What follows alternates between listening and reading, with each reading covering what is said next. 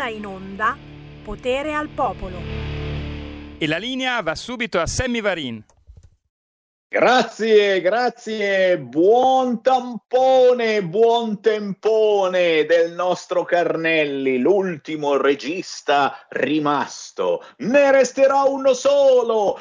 Sto dicendo le stesse cose che ho detto nella puntata di ieri, poi pensate che sia una replica. No, non è una replica. Oggi, ragazzi, è l'antivigilia 23 dicembre 2021, buon pomeriggio da Sammy Varin, potere al popolo, potere al tampone che state per fare, ragazzi. A Milano non si capisce più niente, situazione ingestibile, contagi a più 135%, incidenza 543, bambini più 96% di ricoveri.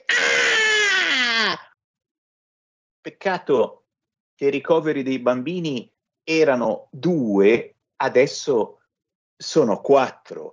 Attenzione a non diventare matti con questi numeri.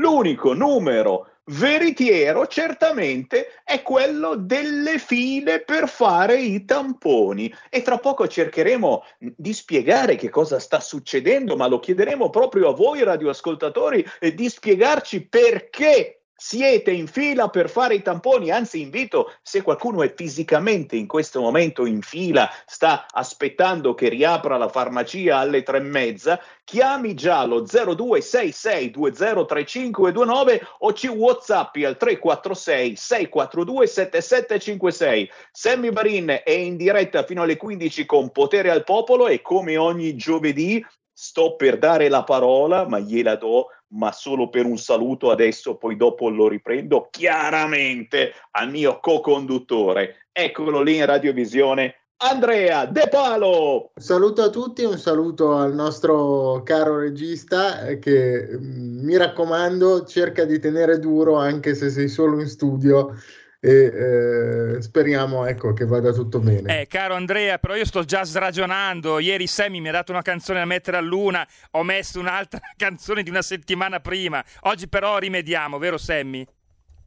Non lo so se ce la facciamo, Ragazzi, noi dobbiamo tenerci quello che abbiamo. Carnelli è l'ultimo regista Highlander rimasto, facendo tanti auguri chiaramente a Federico DJ Borsari, che non ha assolutamente nulla se non il fatto di essere positivo, e chiaramente lo curiamo a distanza. Allora, vediamo se ce la facciamo. Dobbiamo trasmettere la canzone indipendente, quella bella, quella che fa Astro del Ciel. È storica, originale, bellissima, con l'interpretazione del grandissimo Renzo Rostirolla, con la soprano Sonia Fontana. Sentiamo, dai!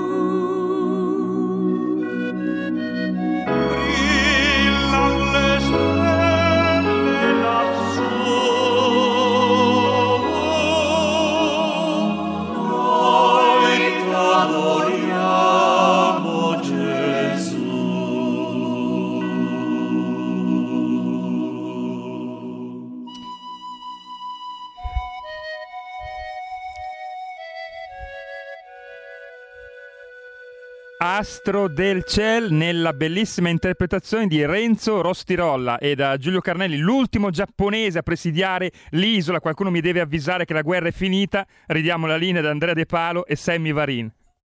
Grazie, la prova provata che l'abbiamo trasmessa, perché qualcuno ancora non ci crede, dice ma si può ancora augurare buon Natale? E lo abbiamo fatto e lo stiamo facendo, cari ascoltatori sveglioni, con Astro del Ciel nell'interpretazione di Renzo Rostirolla con la soprano Sonia Fontana, che salutiamo e ringraziamo per essere dei nostri.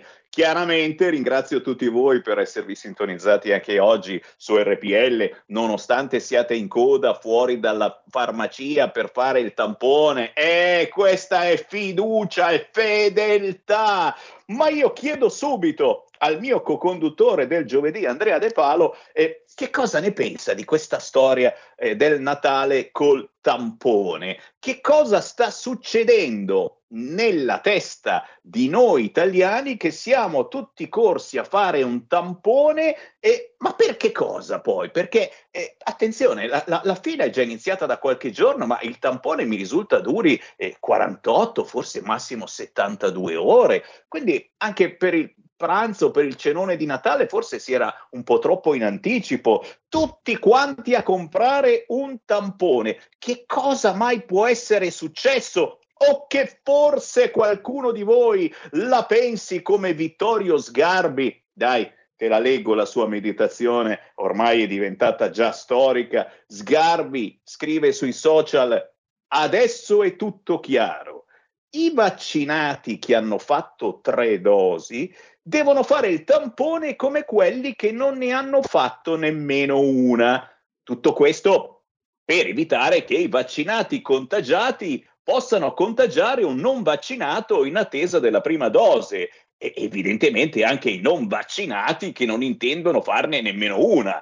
In questo modo risulta a tutti chiaro come i vaccinati che pensavano di essere dei privilegiati rispetto ai non vaccinati in attesa della prima dose e ai non vaccinati che non intendono vaccinarsi, si possono contagiare come se non avessero mai fatto una dose di vaccino, proprio al pari dei non vaccinati che, è ancora più chiaro, è probabile che non ne faranno mai una. Tutto chiaro, no? Allora, il comunicato di Vittorio Sgarbi, che saluto e ringrazio e che un giorno mi piacerebbe avere ospite qui con noi a RPL per chiedergli anche tante cose, perché è un uomo di cultura e sicuramente saprebbe darci una bella indicazione storica di come è stata vissuta la disabilità nel mondo e nel nostro paese, anche in tempi, diciamo, non modernissimi.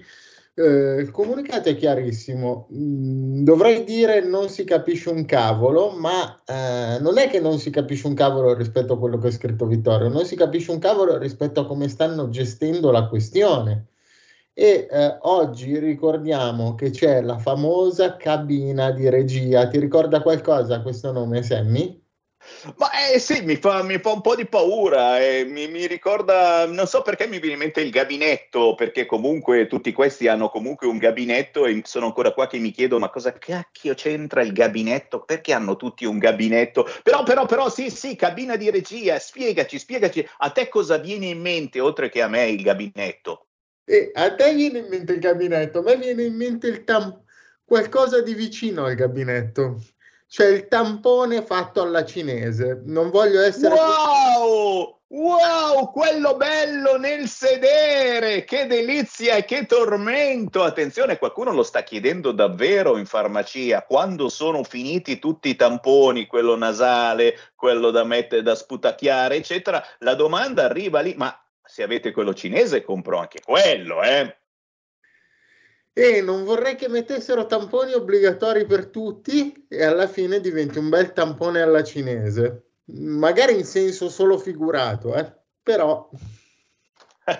zitto, che subito abbiamo qualche chiamata allo 0266203529, poi ti ridò la parola, ma sentiamo, magari ci chiama qualche radioascoltatore in coda fuori dalla farmacia in attesa che riapra alle 15:30 per fare un bel tampone cinese. Pronto? Sì, pronto, buongiorno caro Varin, sono Antonello dal Veneto, dalla provincia di Treviso. Ma stai scherzando voi che noi stiamo in coda della farmacia? Oh ragazzi, anzi, per mettere un po' di olio nella mente, nelle sinapsi dei politici di Draghi e company, propongo loro questa soluzione, che è una soluzione esplosiva: non chiedere il Green Pass, ma piuttosto offrire a tutti i cittadini italiani il Grass Pin. Il Grass Pin, questa è la soluzione. Che ne pensi, Sammy? Ciao, buona giornata. Ciao, buona giornata. Ci si ride sopra perché, ripeto, in un momento come questo la nostra trasmissione da sempre cerca un po' di sdrammatizzare, ma in un momento come questo ci viene soltanto da ridere. Cosa cavolo sta succedendo? Andrea De Palo, a te. Ma anche un bello spritz non sarebbe male, offerto per no Draghi. E anche un bel bombardino, che non lo citano più, ma chissà se dal 1° gennaio sui campi da sci si potrà ancora bere il bombardino. E sappiamo che ci sono delle nuove regole, l'assicurazione, il casco obbligatorio per chi scia e chiaramente, come ogni conduttore, il divieto di bere alcolici. Ci sarà l'alcol test sulle piste e il bombardino verrà assolutamente vietato ai bar, sappiatelo. Prendiamo una telefonata, pronto? Sì, ciao, buongiorno. Allora, il tampone cinese stanno cercando di mettercelo nel dove deve andare, perché io questa mattina, al di là del Covid e tutte queste balle qua, no? Io questa mattina sono uscito da una sede della Lega e ti devo dire che c'è un sacco di leghisti, un sacco di lombardi che cominciano a incavolarsi e ritornare un po' sulle orme di Bossi. Perché? Perché nell'aprire il Corriere di questa mattina risultano 18 papabili per diventare presidenti della Repubblica, 18, il Corriere della Sera, noto, è un giornale di Milano ed è il maggior quotidiano d'Italia, mette le foto di questi 18, guarda caso, 2 nati in Lombardia, 2. Allora qua a noi comincia a girare un po' le scatole, perché come diceva Bossi, la Lombardia è un gigante economico ma un nano politico, e non ci siamo ancora stufati di questa roba qua. Scusate, anche i nostri che sono lì al governo oggi, ma quando io leggo che c'è ancora di mezzo tutta gente che viene dal sud, ma possibile che al nord il Nord non sia capace di dare alla nazione una persona degna di poter fare il Presidente della Repubblica?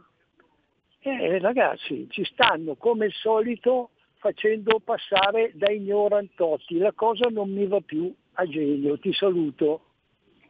Grazie caro. Beh, insomma, abbiamo uno dei governi più settentrionali dai tempi, però è vero, è Quirinale, una folla di candidati nell'ombra con la variabile dei franchi tiratori. Pare che potrebbero essere proprio i franchi tiratori che eleggeranno il Presidente della Repubblica. No, io mi incazzo perché tra tutti questi volti, e quasi tutti li conosciamo e sono quasi tutti tra virgolette di partito, manca il volto di Umberto Bossi. A questo punto io avrei inserito tra i papabili anche Umberto Bossi, e perdonami. Poi chiaro, ormai lo sappiamo, è guerra di nomi tra i nonni, è già la guerra dei nonni, nonno contro bisnonno. E attenzione, non c'è soltanto Draghi e Berlusconi, ricordiamo anche che pure Casini è nonno, e Casini in queste ore viene assolutamente dimenticato dai talk show. Io ti dico, tifo Casini piuttosto che Prodi, io firmo per Casini. C'è anche la Rosy Bindi tra queste fotografie, tanto per rovinarvi la giornata. Prendiamo un'altra telefonata, pronto? Pronto Sammy, Mauro da Reggio. Ciao. Il problema è che Mattarella vuole uscire di scena, perché quello che ha fatto l'ha fatto, per cui deve sparire, ritornare un'ombra grigia come è stata, e Draghi, che è andato dentro credendo di fare quello che poteva fare, si è reso conto che il PFNN non riuscirà mai a farlo, per cui si propone, non è che si propone come presidente, anche lui sta cercando come comando, dopo aver minato il resto di quello che c'era da minare, che aveva minato prima Monti, sta cercando una via di fuga. Il problema è tutto lì. E poi dopo io dire solo una cosa: finiti i tamponi normali in farmacia, monteranno un gazebo tipo Tukul, no? Gestito da due mandinghi africani che ti diranno: Sammy Varin, vuoi tambone? Cala Pandalone che ti faccio tambone. Grazie, chiaramente prendiamo le distanze da questo sconosciuto razzista nostro ascoltatore, però è vero, e nessun ascoltatore di RPL ha il coraggio di chiamare in questo momento e a spiegarci perché si trova in coda, o si è trovato questa mattina in coda, per fare il tampone. Qualcuno ce lo può spiegare? 0266203529 oppure 346 642 7756. Chiaramente si scherza. Chi cazzo l'ha detto che si scherza? Buon Natale, tanti auguri a tutti voi, ma sentiamo ancora qualche vostra voce. Pronto? Ciao, sono io. Ciao Sammy, ascoltami, beh, la risposta te la stai già dando te, vero? Oppure dovresti chiederlo al signor Salvini, vero? Dal momento che ha detto io con questo governo ci sto lavorando bene, significa che tu non vai più al voto, perché sai, ha trovato il gusto di stare al governo, di manipolare. E questo, allora, queste le risposte, le domande che stai facendo, le risposte dovresti averle dal tuo segretario, perché ormai il mio non lo è più. Ciao Sammy. Grazie, ma ti dicono, non per andare sulle difese di Matteo Salvini, ma non mi pare che lui faccia i salti di gioia per questo governo. Diciamo che Salvini si sta preoccupando di non far pagare agli italiani il prezzo delle bollette pazzescamente aumentate e di abbassare le tasse. È una voce fuori dal coro in questo momento Matteo Salvini, proprio perché dice queste cose e infatti tu non lo sapevi. Ma diamo la parola giustamente ad Andrea De Palo, anche ricordando che in questi minuti si parla pure di disabilità e io non posso non ricordare che c'è stato il via libera anche dal Senato, questo grazie anche alla Lega, tanto per ricordare, alla legge delega sulle disabilità. Quindi prima la Camera, poi il Senato, legge delega sulle disabilità. Eppur si muove, diceva qualcuno, ma questo è un qualcosa comunque di positivo, non possiamo far finta di niente. Andrea De Palo. Esatto, una grande opportunità, perché dà la possibilità appunto di riformare leggi e codici in termini di disabilità per facilitare la vita alle persone, e la grande opportunità che abbiamo è quella di includere patologie come ad esempio può essere la fibromialgia o altre patologie invalidanti che hanno sempre avuto fino a poco tempo fa uno scarso riconoscimento, di rivedere quelli che sono i criteri, spero, e qui metto un forte punto d'attenzione, a favore delle persone con disabilità, e non che sia la scusa per l'INPS di andare a manovrare le invalidità esistenti al ribasso. È comunque una grande opportunità, giochiamocela bene, perché abbiamo l'opportunità di andare, ripeto, ad includere patologie che prima erano un pochettino orfane e figli di nessuno, e abbiamo l'opportunità di andare a definire meglio la normativa e facilitare la vita delle persone. Dobbiamo solo stare attenti che qualcuno non faccia il furbo per ridurre la spesa. Io voglio ricordare la simpatica dichiarazione di Tridico, che ho citato già la settimana scorsa, poi mi dicono che ce l'ho con l'Inps, ma la cito un'altra volta perché a Natale dobbiamo essere tutti più buoni. La manovra può rappresentare un forte innalzamento della spesa, il legislatore deve tener conto di dare coperture adeguate. Se questo è il modo di porsi nei confronti di una manovra che dovrebbe semplificare la vita alle persone con disabilità, stiamo partendo proprio bene. Tridico, mo te lo dico, 0266203529, chi vuole parlare in questo momento in diretta nazionale su RPL lo può fare, qualunque argomento abbia turbato la vostra giornata prenatalizia, 0266203529. Dal 1 febbraio Green Pass valido 6 mesi, ok? E così scrive in questo momento in apertura il sito del Corriere della Sera, terza dose a 4 mesi, quindi non più a 6 mesi, non più a 5 mesi, a 4 mesi e mascherine all'aperto. Queste sono le misure proposte dalla famosa cabina di regia che andranno poi votate questo pomeriggio alle ore 17. Intanto, come dicevo, a Milano la situazione tamponi assolutamente ingestibile. La pazzia di pretamponarsi prima della notte di Natale, prima del pranzone, prima del cenone. Ma allora vaccinarsi non è servito a niente? Ma allora non era vero che chi si vaccinava e entrava qui col Super Green Pass in un ambiente assolutamente sicuro? 0266203529 oppure 346 642 7756. Non posso non ricordare oggi su tutti i quotidiani, anche se i colleghi giornalisti professionisti lo hanno messo in un riquadretto piuttosto piccolo perché si avevano un po' di vergogna a pubblicarlo, l'ultimo dato sui ricoveri dei bambini uscito proprio ieri a quest'ora e che mi ha fatto venire mezzo infarto, più 96% per i ricoveri dei bambini. Dal punto di vista giornalistico un obbrobrio schifoso, certamente pubblicarlo e metterlo in prima pagina nel giornale del terrore fa scena. Raddoppiati in 7 giorni i ricoveri dei bambini con un più 96% senza dare assolutamente numeri. Sappiamo benissimo, come genitori ci siamo interessati, che i bambini che purtroppo vengono ricoverati per Covid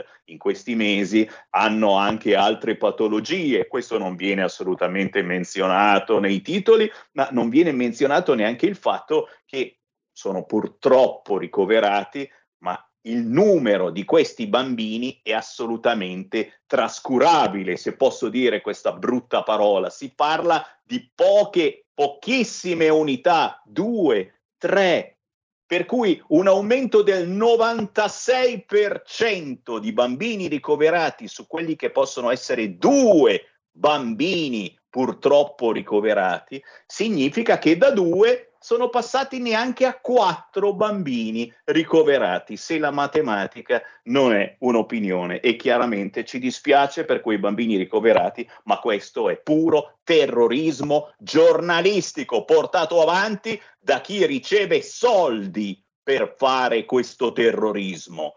C'è ancora una telefonata, pronto? Pronto, sei lei? Ciao. Ciao. Ma il 96% di 100 sono 196, no? Il 96% di 100.000 sono 196.000, cioè la differenza è questa.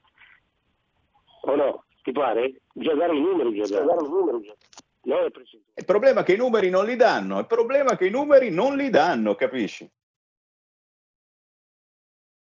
Grazie caro. Possiamo augurare buon Natale? Non lo so se si può ancora augurare buon Natale, ma visto che l'Andrea De Palo è contornato da ghingerli ninnoli natalizi, Andrea, un grande caldo abbraccio di buon Natale a te e a tutta la tua famiglia. Anche a te, a tutta la tua famiglia, alla famiglia di tutti coloro che collaborano con RPL, al nostro regista Giulio Carnelli e a tutti gli ascoltatori, sperando che il prossimo anno sia veramente qualcosa di normale, che si torni a prima della pandemia, che si torni... Io ricordo che siamo passati da scherzare su Bugo che lasciava il Festival di Sanremo a una pandemia globale. Ecco, vorrei tornare indietro a vedere Morgan e Bugo. Ridateci Bugo, grandissimo Andrea De Palo, tanti auguroni, ci sentiamo alla prossima. Grazie. Ciao a tutti quanti. Stai ascoltando RPL, la tua voce libera, senza filtri né censura, la tua radio.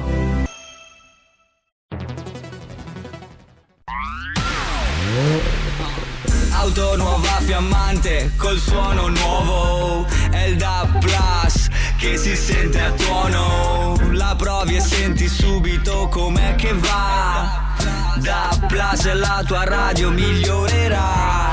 Digital Radio, il suono perfetto, Dab Plus. Anche RPL, la tua radio, è in Digital Radio. Porta con te ovunque RPL, la tua radio. Scarica l'applicazione per smartphone o tablet dal tuo store o dal sito radiorpl.it. Cosa aspetti?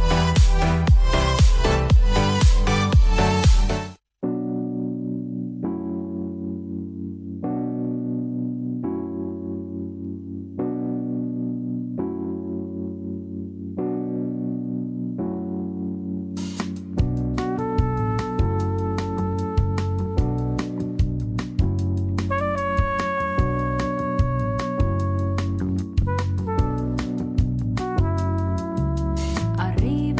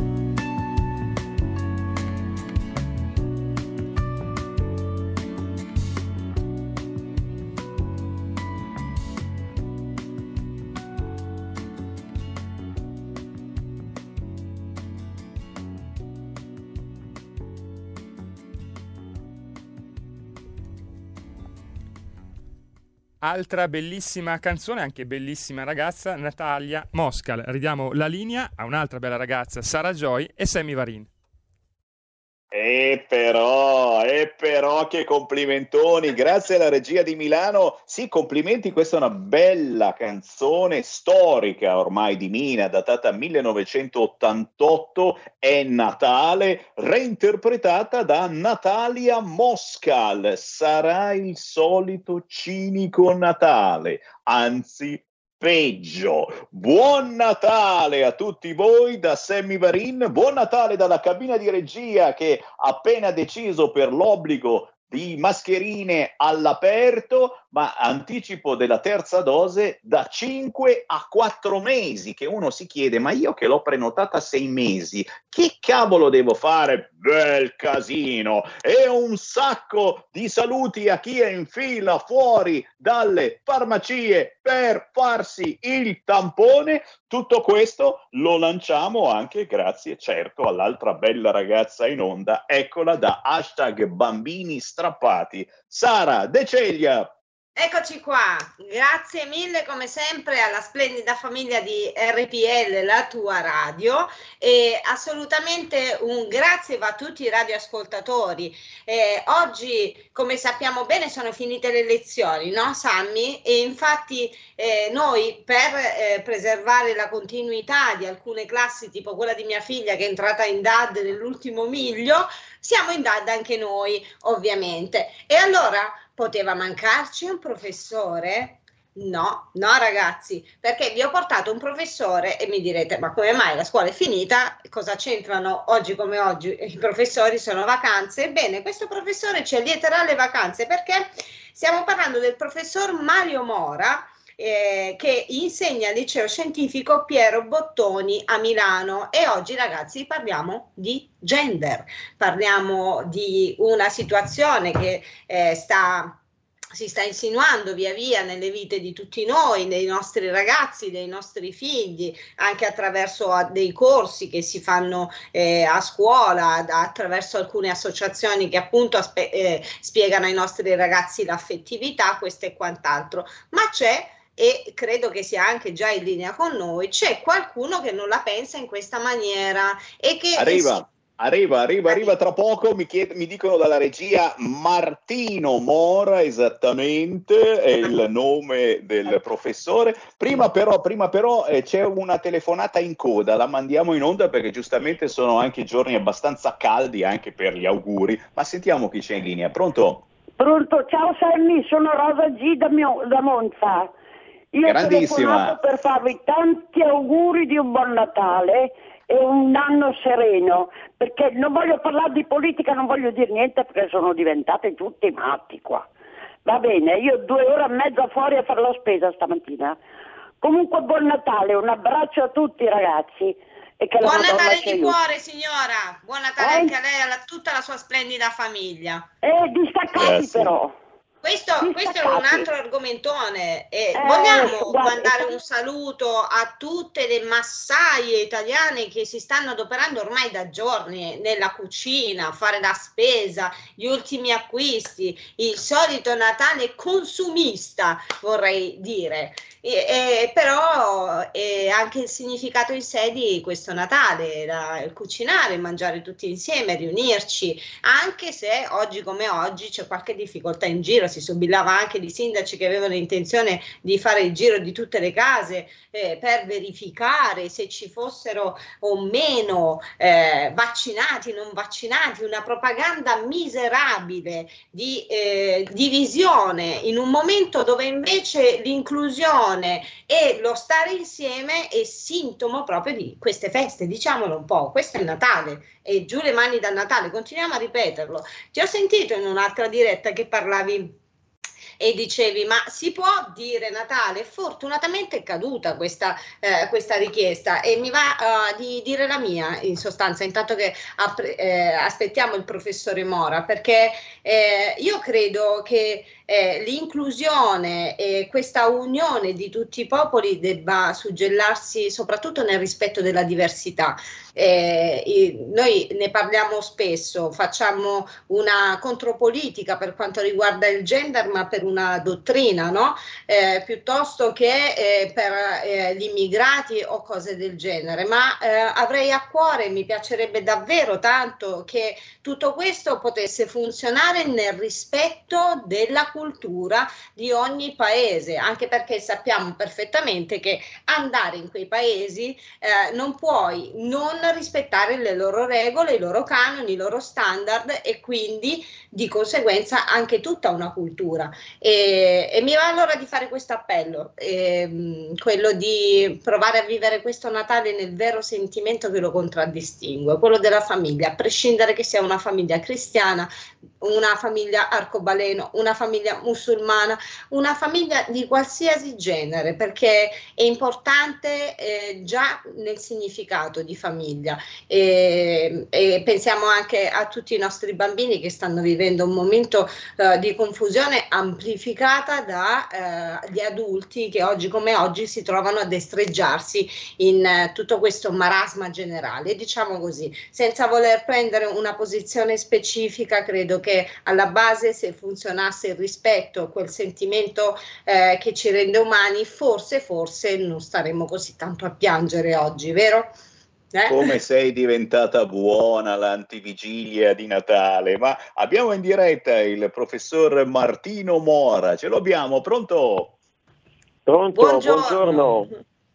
Buongiorno e benvenuto, un professore che, come ho anticipato, ha un po' aizzato gli animi per una presa di posizione, come anticipavo prima, verso questo gender che si vuole inserire a tutti i costi nelle aule scolastiche. E come ti dicevo prima, Sammy, questo professore è riuscito anche ad animare molto i salottini blasonati della televisione, senza risparmiarsi di accuse, soprattutto di una vera e propria magari aggressione verbale per la posizione presa. Ma lasciamo che ci racconti, professore, che cosa è successo nella sua classe quel giorno. Sì, buongiorno. Beh, come ne hanno già parlato diffusamente i media, ma comunque diciamo in linea di massima molto sinteticamente mi sono rifiutato di tenere una lezione, o per meglio dire una seconda ora di lezione, in una classe dove alcuni alunni, e soprattutto uno in maniera più appariscente degli altri, si erano travestiti con abiti femminili, ovviamente con una motivazione che era quella della giornata contro la violenza sulle donne del 25 novembre, perché è accaduto proprio il 25 novembre, ma comunque una motivazione che non ritenevo e che non ritengo comunque sufficiente per trasformare la scuola in una sorta di cabaret o avanspettacolo o circo equestre o carnevale, nel senso che poi, come ben sappiamo, di buone intenzioni è anche lastricato l'inferno, come si suol dire. Eh sì. Io vorrei partire un po' dal personale, no? Dal lato umano. Come ha vissuto lei umanamente questi attacchi e tutto quello che poi si è conseguito dopo questa sua presa di posizione, diciamo? Beh, i primi giorni sono stati molto duri perché sono cominciati ad arrivarmi degli attacchi, intanto molto scorretti dai media, anche con virgolettati inventati di sana pianta, anche da quotidiani, diciamo che alcuni dei quotidiani più venduti in Italia, e poi tutta una serie di siti internet che mi attaccavano, ma poi all'interno della scuola c'è stato appunto lo sciopero, chiamiamolo così, sciopero tra virgolette, dei ragazzi delle mie classi che 2 giorni dopo gli avvenimenti del 25 novembre, il giorno dopo io avevo il mio giorno libero, 2 giorni dopo, quindi da sabato 27 novembre, hanno cominciato a astenersi dalle lezioni, quindi c'è stata una protesta anche piuttosto plateale e questo naturalmente ha dato vita a un ampio dibattito.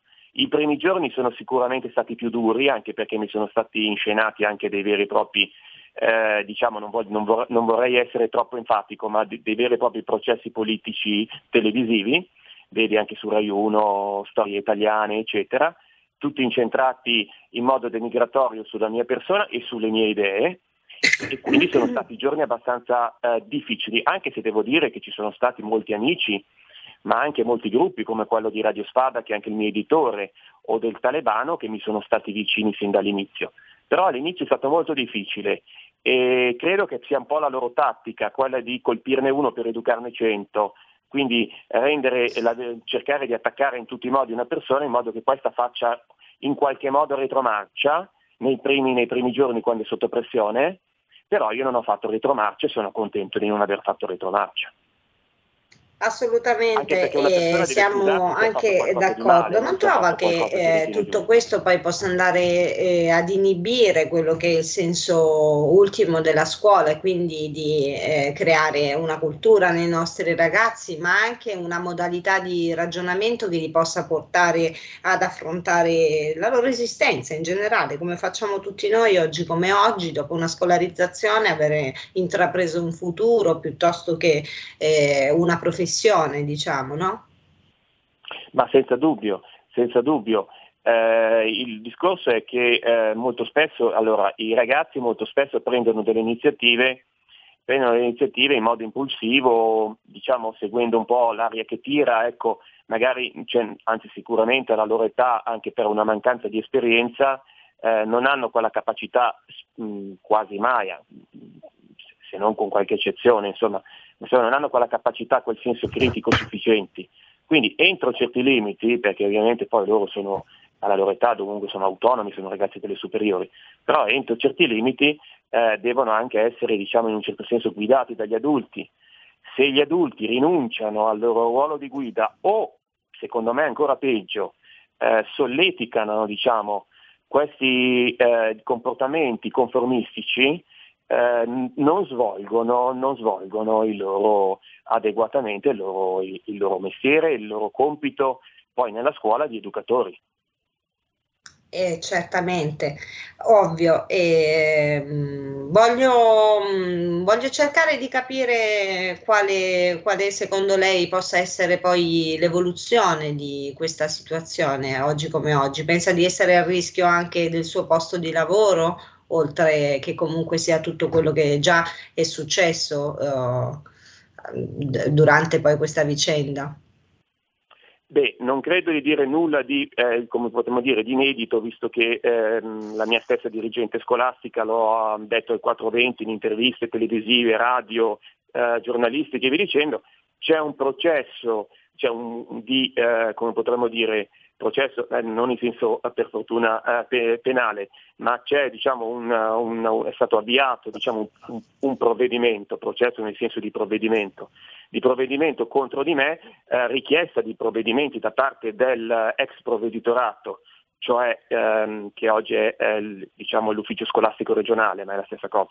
L'ufficio scolastico regionale è stato chiesto di prendere dei provvedimenti disciplinari contro di me, e però al momento, fino ad oggi, diciamo, non ho notizia di provvedimenti presi dal provveditorato.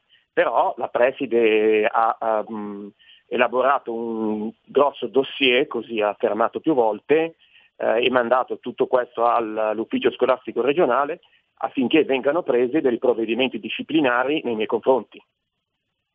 Roba che neanche nelle migliori procure d'Italia accade questo, quando i reati sono decisamente più significativi, ma comunque sappiamo che i pesi e le misure italiane non quagliano tanto con quelle regolari a cui fa fede un po' tutto il mondo. Cosa si sente di dire a tutte le persone in generale che l'hanno duramente contestata, e soprattutto ai suoi ragazzi e anche ai ragazzi di tutta Italia che possono ascoltare il suo messaggio in questo senso? Sì, con i miei ragazzi ho parlato a lungo, perché poi nei giorni, diciamo, in cui loro si sono astenuti dalle lezioni, devo dire che una delle tre classi, non quella, diciamo, che è stata direttamente coinvolta, una delle mie tre classi continua per il momento a astenersi dalle lezioni, non si sa fino a quando. Comunque sia, con loro ho parlato per ore, no? Quindi conoscono benissimo le mie posizioni. Quello che posso dire un po' a tutti è questo: la scuola non deve assolutamente diventare un carnevale o un circo. Bisogna difendere l'istituzione scolastica anche attraverso un abbigliamento adeguato, perché la scuola è un luogo speciale, perché è il luogo dove si trasmette il sapere. Quindi io ho voluto mandare chiaramente questo messaggio. Non tutti i miei colleghi, evidentemente la dirigente scolastica, non condividono questa mia convinzione. Per me la scuola è un luogo speciale e che quindi necessita non di un abbigliamento speciale, ma di un abbigliamento adeguato.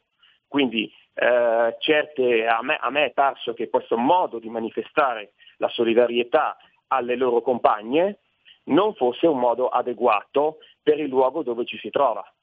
Io ho anche detto, anche se per questo sono stato criticato, che sarebbe stato bello, considerato passatista, reazionario, perché ho detto sarebbe stato bello che questi ragazzi, invece di vestirsi da donna, avessero portato alle loro compagne un fiore, un cioccolatino, un pensierino, no? Qualcosa per manifestare la loro considerazione e non vestirsi da donna, perché questo mimetismo, diciamo, questo voler seguire questo mimetismo, quindi io solidarizzo con te, quindi mi devo vestire come te, devo essere come te, secondo me non ha alcun senso.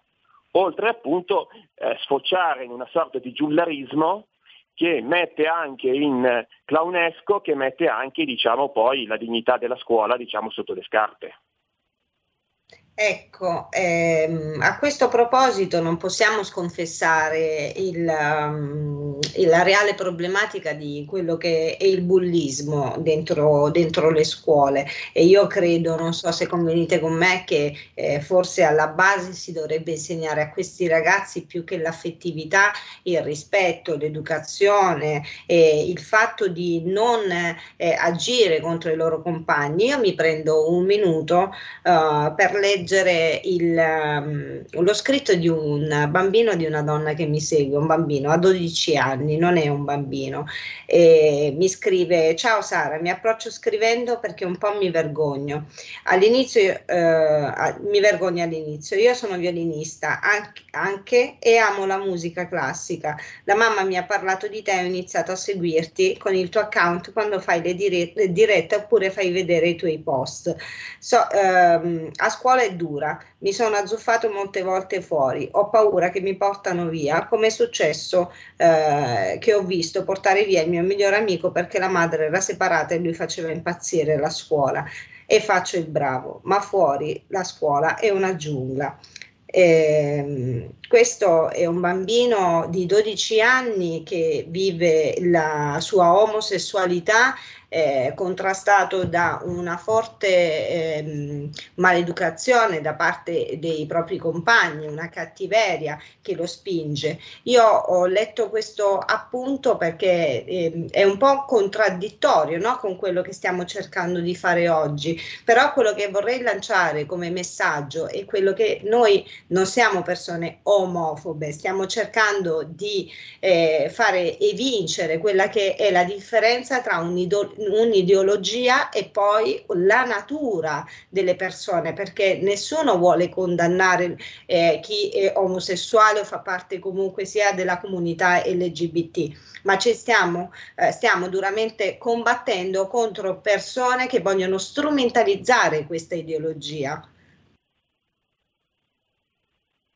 Lei, professore? Sì. Come si propone a riguardo? Allora, innanzitutto questo, siccome alcuni come Barbara D'Urso hanno detto questi sono ragazzi omosessuali, lei li ha discriminati, intanto che io sappia i ragazzi che hanno portato avanti questo travestimento a scuola, che io sappia, non sono omosessuali, perlomeno non hanno mai manifestato di essere omosessuali né durante né prima né dopo questa cosa. Quindi ovviamente non gli chiedo gli affari loro, però che io sappia fino adesso non sono omosessuali, quindi il discorso dell'omosessualità direttamente non c'entra nulla. Ecco, io quello che ho contestato è il travestitismo, non l'omosessualità, cioè il travestitismo, il fatto che il travestitismo, qualunque travestitismo, quindi anche se si fossero vestiti da clown o da Babbo Natale, sarebbe stata la stessa cosa, Ecco, a scuola non va bene, perché la scuola è un posto che merita rispetto. Detto questo, quindi io sono contro, ho contestato il travestitismo, qualunque travestitismo. Detto questo, però, non siamo neanche stupidi, cioè sappiamo che dietro, al di là di quelle che sono le intenzioni degli attori di questa vicenda, di tutti gli attori di questa vicenda, c'è comunque una tendenza generale che è quella che è di un'ideologia che tende a negare le differenze e le identità in generale, e anche in particolare quelle sessuali tra maschio e femmina. Questo non possiamo nascondercelo.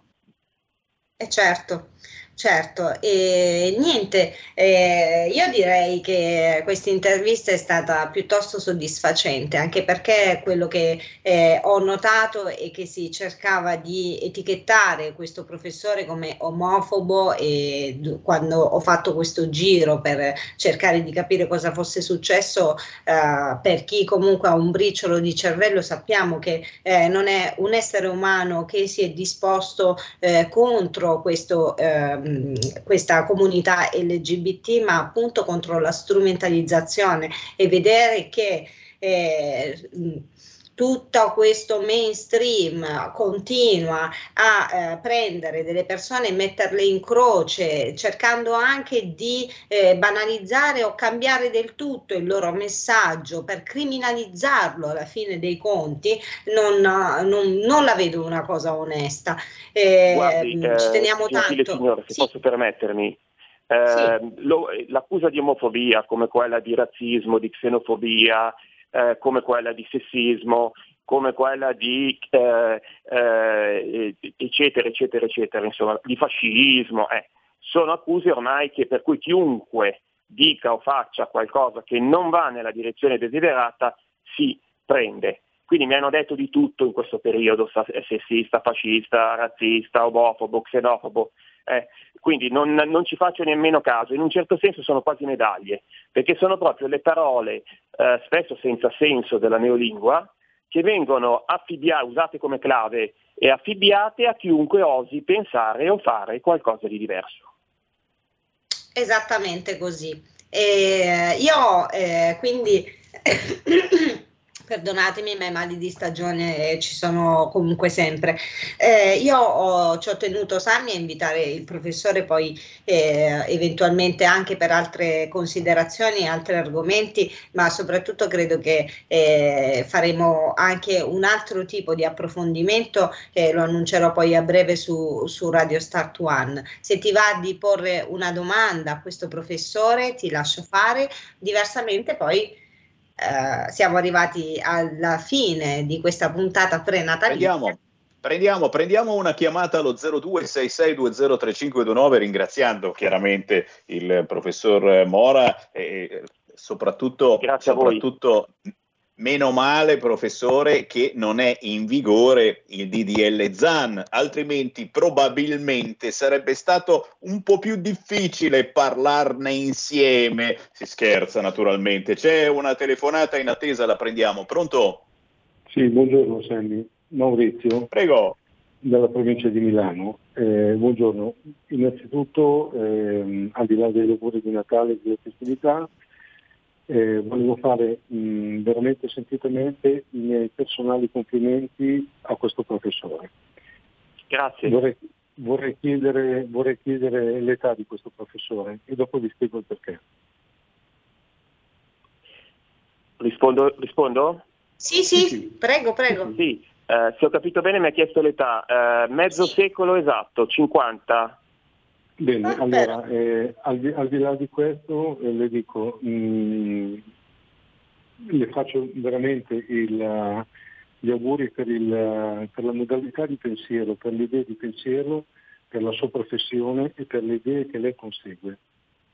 Perché chi la contesta, al di là dei suoi 50 anni, comunque chi la contesta veramente sono loro che sono fuori luogo. Perché passiamo dall'età, dall'era del grandiolino, dell'essere tutti uguali all'essere tutti liberi con un pensiero che batte la testa e dopo non sappiamo che cosa porterà.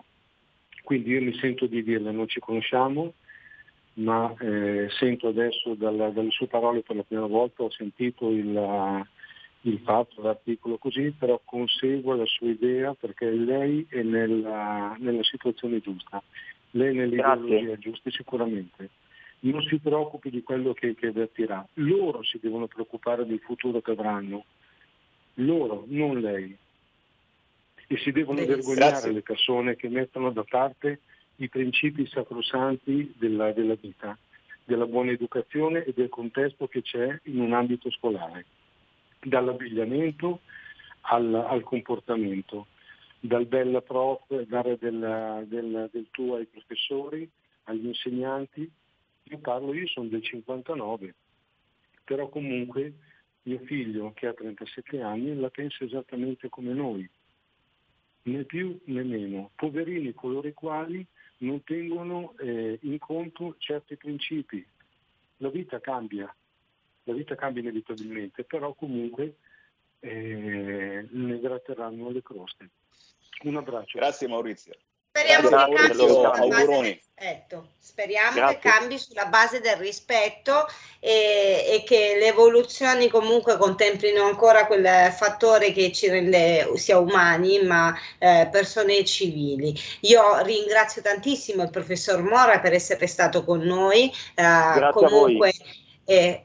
Invio i miei più sentiti auguri di Natale a tutti, al professor Mora, al nostro Sammy Varin, a tutti i radioascoltatori.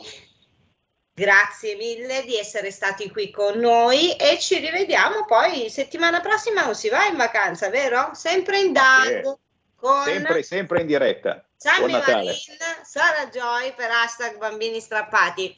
Un bacio a tutta RPL, la tua radio. Grazie mille. Da oggi la tua radio è ascoltabile anche con la televisione in digitale. Sul telecomando della televisione digitale o del tuo ricevitore digitale puoi scegliere se vedere la TV o ascoltare la radio. Risintonizza i canali radio e troverai anche RPL, canale 740. La tua radio. Stai ascoltando RPL, la tua voce libera, senza filtri né censura. La tua radio. Coming Soon Radio, quotidiano di informazione cinematografica. Allora Medeo, dimmi mio, ti organizzo le feste perfette. A Natale cenone, 26 il brodo e a Capodanno il codechino con le lenticchie. Esce il nostro film Belli Ciao, Natale con i tuoi, Capodanno con noi. Bella questa. Io e Amedeo in Belli Ciao, regia di Gennaro Nunziante, dal 1° gennaio al cinema. West Side Story. Voglio essere felice qui. È l'evento cinematografico. Voglio crearmi una vita, una famiglia. Diretto da Steven Spielberg. Se vai con lui, nessuno ti perdonerà. Con le musiche immortali di Leonard Bernstein. La vita è importante, perfino più dell'amore. West Side Story, dal 23 dicembre al cinema. Tutti conosciamo la Befana, ma forse non tutti sapete come ha avuto inizio la sua storia. La profezia era vera. Monica Bellucci, Zoe Massenti e con Fabio De Luigi. A dicembre venite a scoprire com'è nata la sua leggenda. La Befana di Andinotte 2, le origini, dal 30 dicembre al cinema.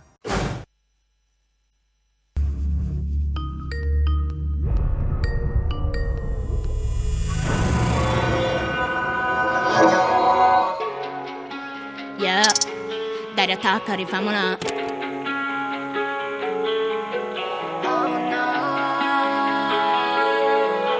Jakidò. Lady, questa sera sei stupenda. Voglio dedicarmi questa musica che si muove lenta. Questa è una danza che nasce da dentro. Lasciami un bacio, se no poi me ne pento. Ho passato troppo tempo ancorata a qualcosa su cui non credevo, ma la mente riposa. Quel profumo di rosa, quel profumo di noi. Mi sento persa, ne voglio ancora, però poi rimani se ti annoi. La vita è tsunami longa, non puoi fare ciò che vuoi, non puoi fare ciò che vuoi. Bella, bella bimba, questo ballo un po' mi culla. Io ti chiedo, stare con te tutta la notte. Non mi basti mai, perdo la voce. Bella, bella bimba, questa notte suona il tango, questo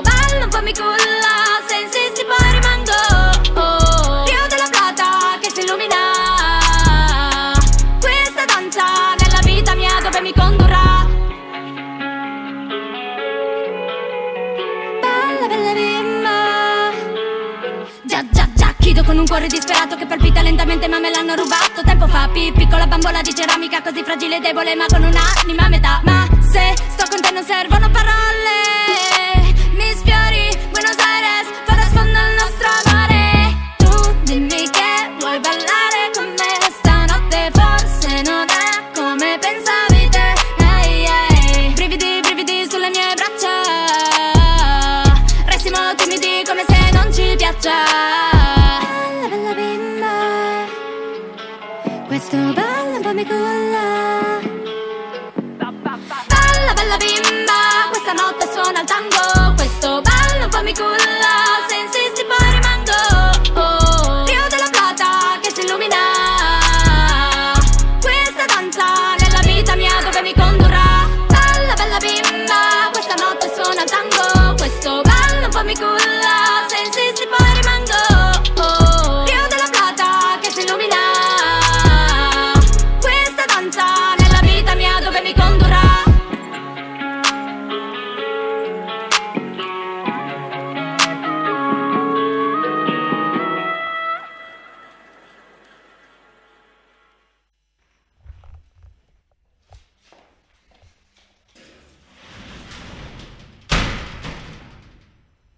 Jakidò, e ridiamo la linea a Sammy Varin.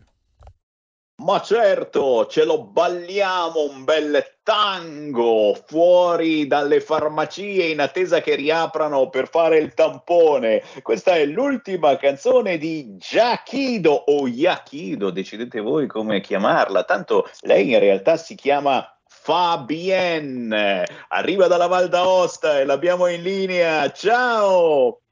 Ciao a tutti, è un piacere di ritornare.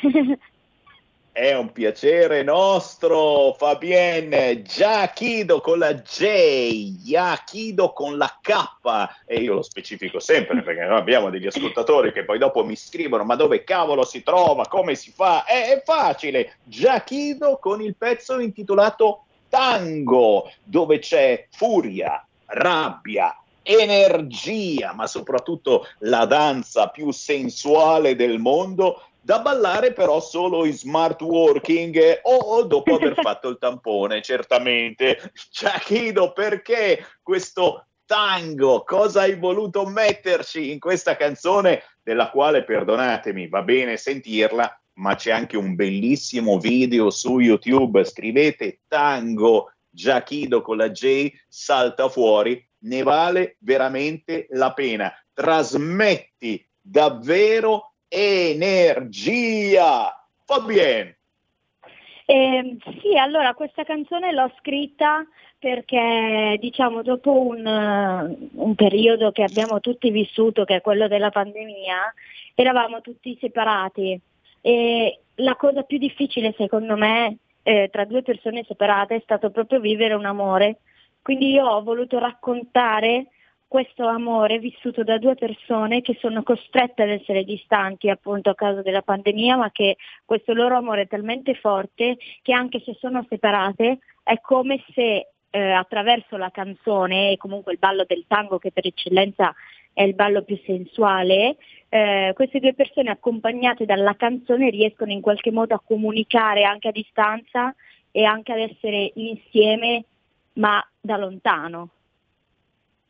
È vero cari ascoltatori, è quello che facciamo anche noi con la nostra radio, insomma, con il nostro segnale copriamo tutta Italia e tutto il mondo, e so che ci sono molti di voi davvero che ci seguono dai luoghi più impensati della terra. RPL unisce, trasmette sensazioni, emozioni e certo vi fa conoscere artisti indipendenti come Jakidò con la J e la K, che trovate facilmente sugli store digitali con questo pezzo intitolato Tango, ma non soltanto. Lei è attivissima e certamente, Fabienne, ci devi aggiornare per bene su cosa hai combinato in questi mesi e soprattutto che cosa stai combinando in questo periodo. Prima di tutto la domanda importante è, l'hai fatto il tampone? Perché in questi giorni, se non hai fatto la coda fuori dalle farmacie,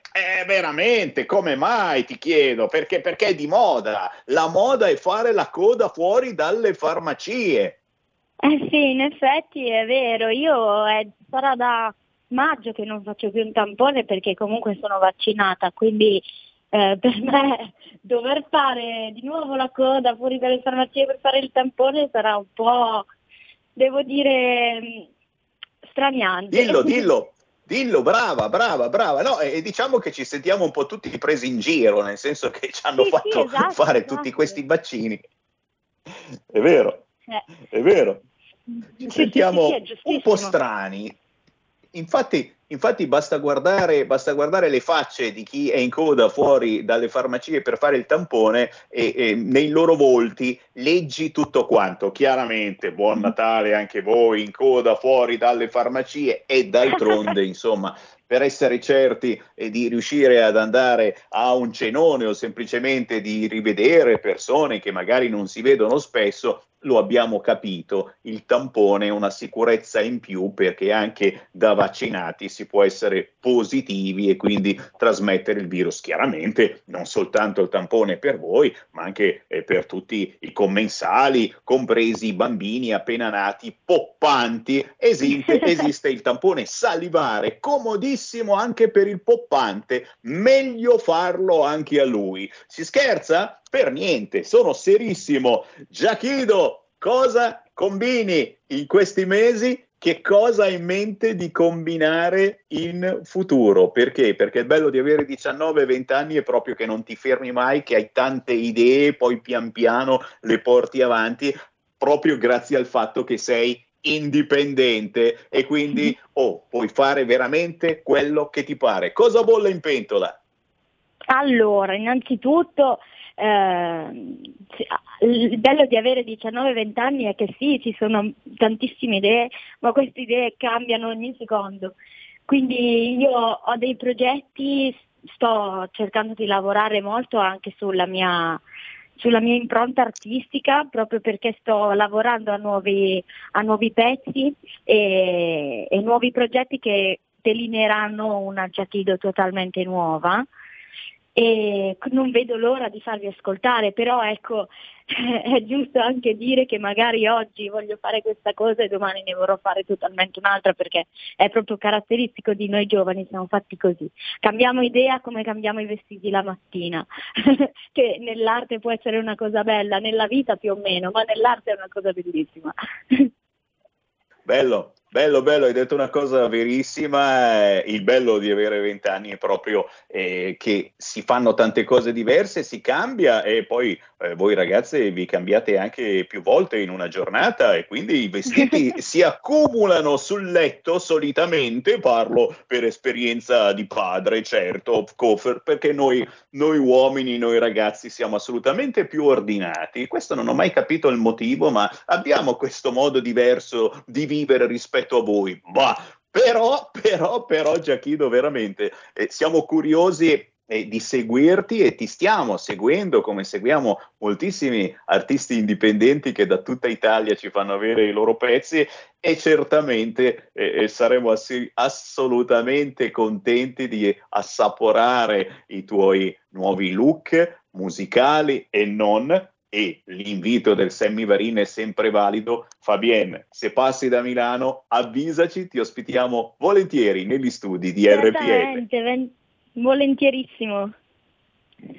Buon Natale, buone feste, con tampone anche o senza, voi. Mi raccomando.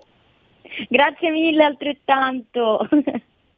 Ciao Jakidò dalla Val d'Aosta, cercate il suo pezzo Tango su tutti gli store digitali, ma soprattutto su YouTube. Il video è da vedere. Qui Feste Lega.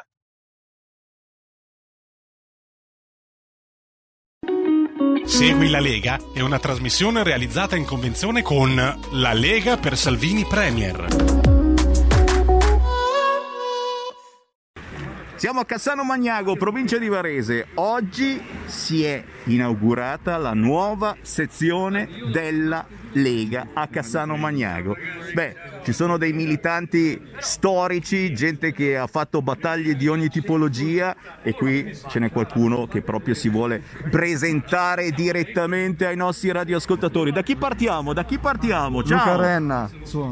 Ciao, io sono Luca Renna. Storico Luca Renna, di quelli che le ha provate tutte quante. Ma no. Ex camicia verde. Verde, sì. Verdissima. E vabbè, ex consigliere comunale, e adesso inauguriamo questa sede intitolata al nostro ex sindaco Domenico Uslenghi. E questo è già, un qualche cosa che ci lega alla storicità di questa sezione. Ricordiamolo, è una sezione da cui è passato uno che forse qualcuno ricorderà, si chiama Umberto Bossi, insomma, cioè qui a Cassano Magnago è la patria di Umberto Bossi. Più giovani non lo sanno forse. Domenico Uslenghi è stato un altro di quelli tostissimi, sindaco amatissimo. Per 10 anni.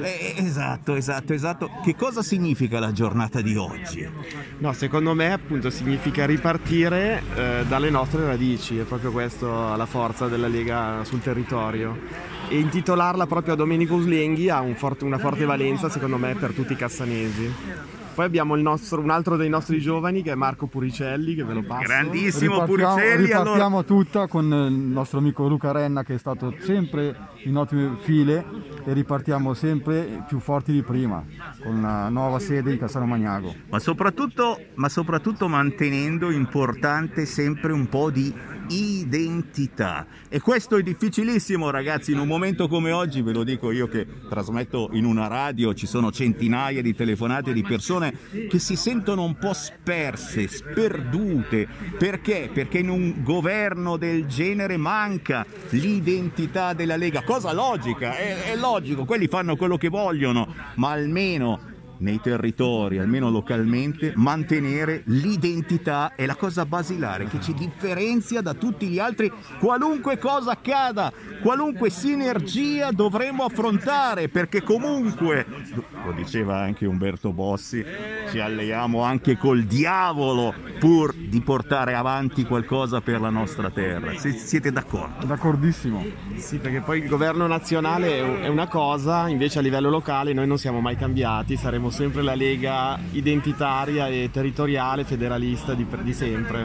E allora in battaglia, grazie. Ciao. Grazie.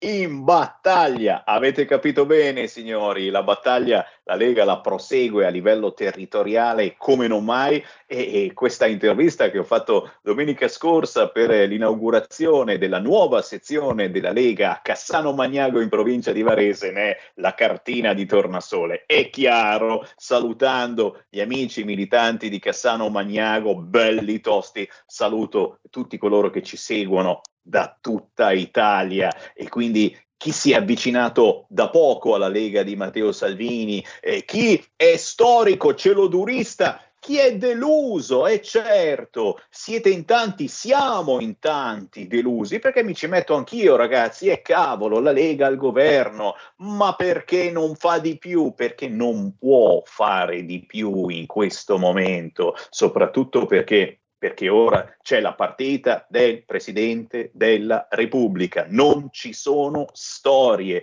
e potrebbero esserci delle sorprese pazzesche. Dopo il Presidente della Repubblica, sono certo si tornerà veramente agli argomenti che interessano, perché quello del Presidente della Repubblica, diciamolo, a noi popolo in questo momento in coda fuori dalle farmacie per fare il tampone, frega fino a un certo punto, però intanto che riapro le linee allo 0266203529 approfitto per ricordare gli appuntamenti targati Lega sul territorio e in particolar modo in TV, perché oggi pomeriggio alle 4 arriva Luca Zaia su Sky TG24. Alle 5:15, alle 17:15, questo pomeriggio c'è Alberto Gusmeroli, sempre su Sky TG24. Luca Zaia Luca Zai arriva anche giovedì prossimo, 30 dicembre alle 15:20 su Rai 1. Queste e altre notizie sul sito www.legaonline.it. E qui chiudiamo l'appuntamento con le segnalazioni del Qui Feste Lega, ma apriamo anche le vostre telefonate. Segui la Lega è una trasmissione realizzata in convenzione con la Lega per Salvini Premier. Dai, chi vuole parlare con Sammy Varin, l'antivigilia di Natale, noi ci siamo, 0266203529 oppure WhatsApp 346 642 7756. Non vi affascina la prossima elezione del Presidente della Repubblica, questa guerra dei nonni, signori, nonno contro bisnonno, Berlusconi e Draghi, ma io ricordo c'è anche Casini che è nonno e qualcuno se l'è dimenticato, con i giornalisti che hanno applaudito Draghi conferenza stampa come nei film di Fantozzi. Ragazzi, mai successo una roba del genere, mai successo che i giornalisti applaudissero il premier in conferenza stampa. Lecchini? Punto di domanda? Bella domanda.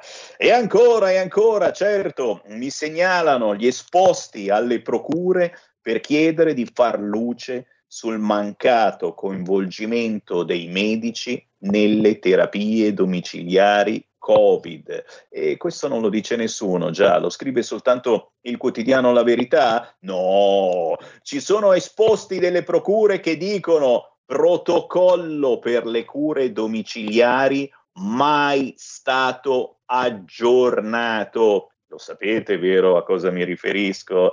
Tachipirina e vigili attesa. Con Speranza gli auguriamo buon Natale anche a lui, certo, che augura a noi buon Natale, sì, ma in maniera sovietica. Buon Natale sovietico ci augura Speranza, recuperando, dice lui, i valori della Costituzione. Un buon Natale costituzionale augurato da Speranza, che rappresenta se stesso e basta da sempre al governo, ma del quale non ci liberiamo, non ce n'è per nessuno. Va bene, allora ci accontenteremo del Babbo Natale gay, del Babbo Natale trans, del Babbo Natale che a Napoli bacia la drag queen, e ricordiamo anche questa cosa, insomma, se Babbo Natale finora non aveva sesso, ora abbiamo scoperto da che parte sta. I complimenti, me lo ricordate voi ascoltatori, certo, al virologo Bassetti con il suo trio canterino, che si è un po' dispiaciuto delle critiche e ha ricordato che la sua canzone aveva contenuti scientifici. Siamo noi che non abbiamo capito. Ancora una volta gli italiani deficienti, soprattutto voi Novax, ma anche voi Sivax, che vi siete trovati coi Novax fuori dalla farmacia in coda per fare il tampone e gli avete detto: ma che cazzo ci fate ancora qui? Ancora qui? Siete voi deficienti, siete voi. Migranti, anche qui ragazzi nessuno ne parla, ma continuano a sbarcare, arrivano per festeggiare il Natale da noi, senza tampone e senza vaccino naturalmente, loro possono. Nuova ondata di sbarchi a Lampedusa, ma secondo Sassoli i migranti ci hanno reso ricchi, e Sassoli dice queste cose solo perché è sicuro di andarsene fuori dalle scatole, almeno politicamente. 0266203529, pronto? Pronto, Sammy, ciao, sono Alessandro da Bologna. Buon Natale, bellissimo. Buone feste. A te. Sassoli ha ragione, perché quelli del PD sono diventati ricchi con i migranti, ci hanno fatto su un sacco di soldi, ok? Quindi lui diceva proprio che loro del PD sono diventati ricchi, non che gli italiani sono diventati ricchi. Ha assolutamente ragione. È un'altra cosa, a sta gente piace vincere facile, perché con la Madonna, con Gesù Bambino, fanno tutte le cose trans, gay, lesbiche, che provino a farlo con Maometto, che vanno a vedere come finisce la questione.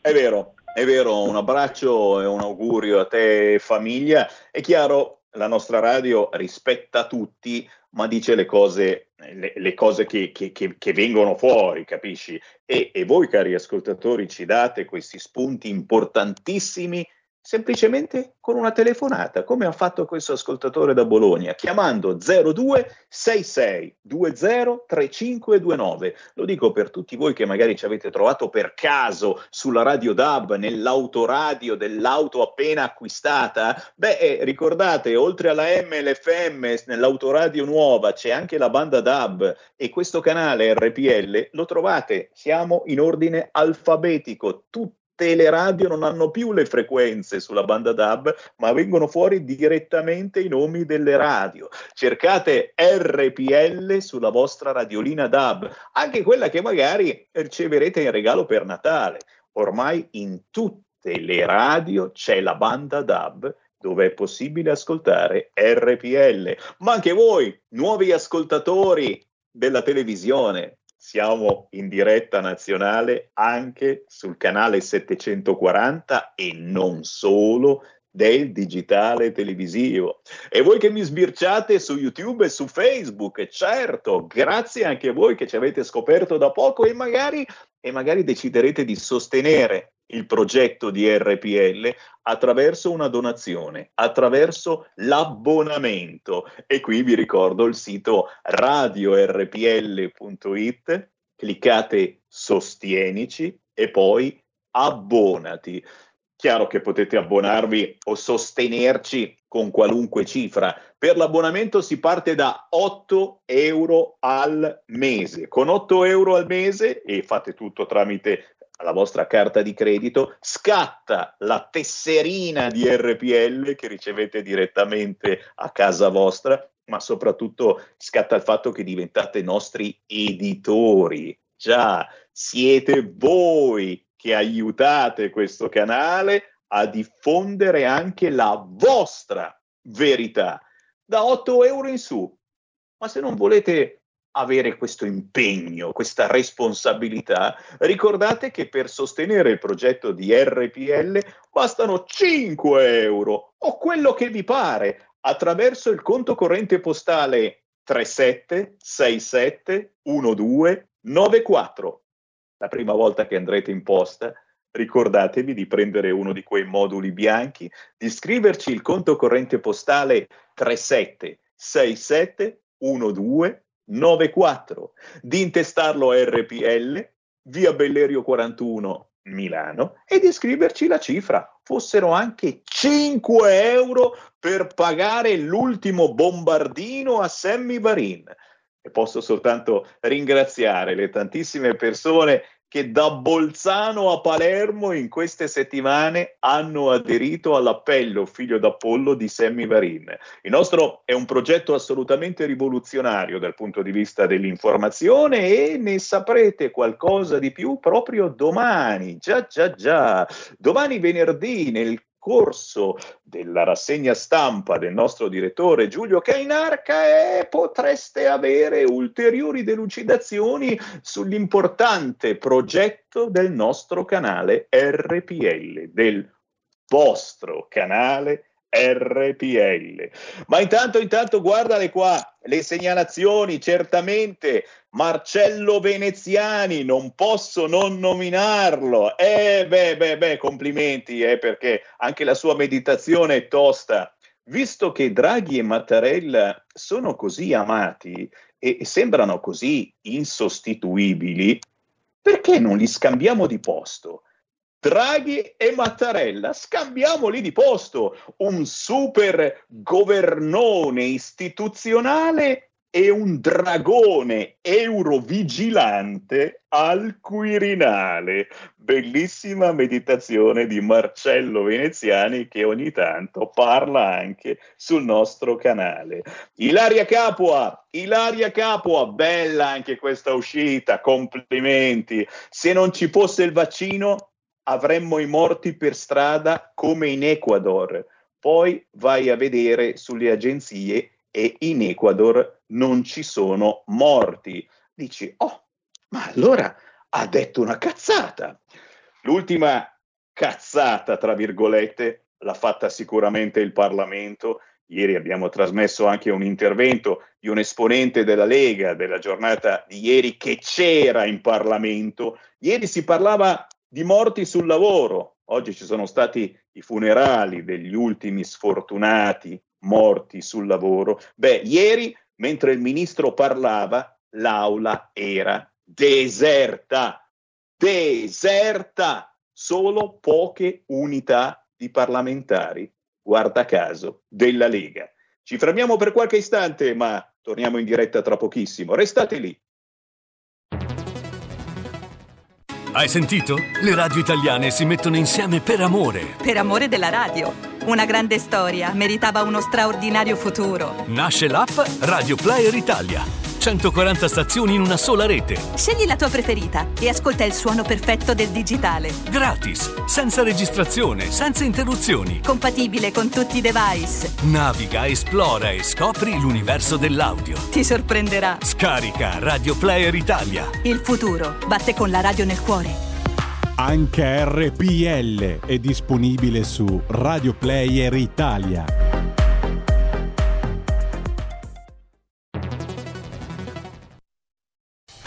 Porta con te ovunque RPL, la tua radio. Scarica l'applicazione per smartphone o tablet dal tuo store o dal sito radiorpl.it. Cosa aspetti?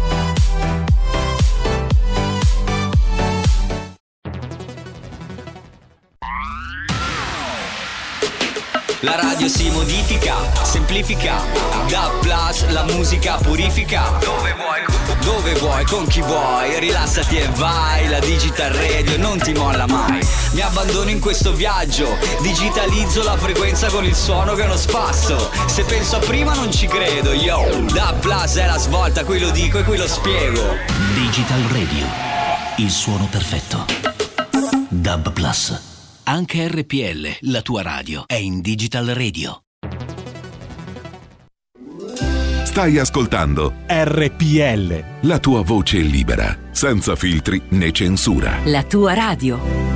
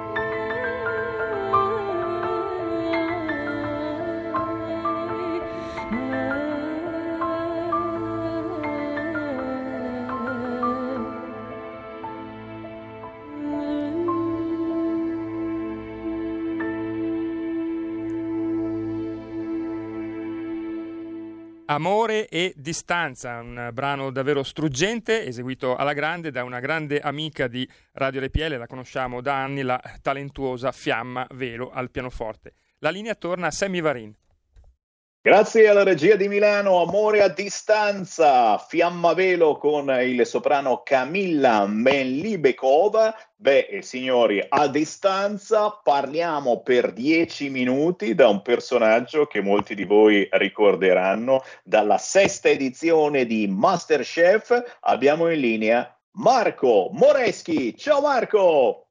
Ciao a tutti, ciao Sammy, buona giornata. Ehi, ciao cuoco, chef, sommelier. Marco Moreschi abbina il cibo alla musica, ma non soltanto.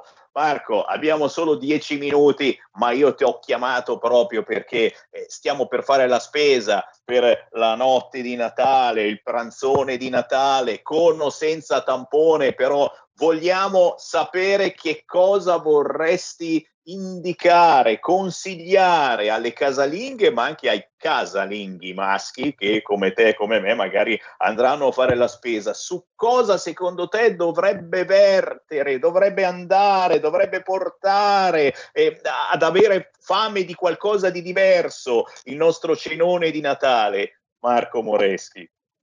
Allora, innanzitutto, grazie Sammy per questa opportunità. E spero non si senta troppo questa mia cadenza toscana, in realtà non sono andato sull'Arno come fece il Manzoni, noi abbiamo qua il lago d'Idro, il lago di Garda e il lago di Iseo, ma l'inflessione è un po' diversa. Comunque, a parte gli scherzi, visto che quest'anno è un anno ovviamente dove la crisi e la difficoltà di avere qualche soldo nel portafoglio è sempre più impellente, io poi che amo la territorialità, direi che sarebbe bello iniziare a rivalutare le nostre tradizioni, soprattutto partendo dalla cucina un po' povera dei nostri territori.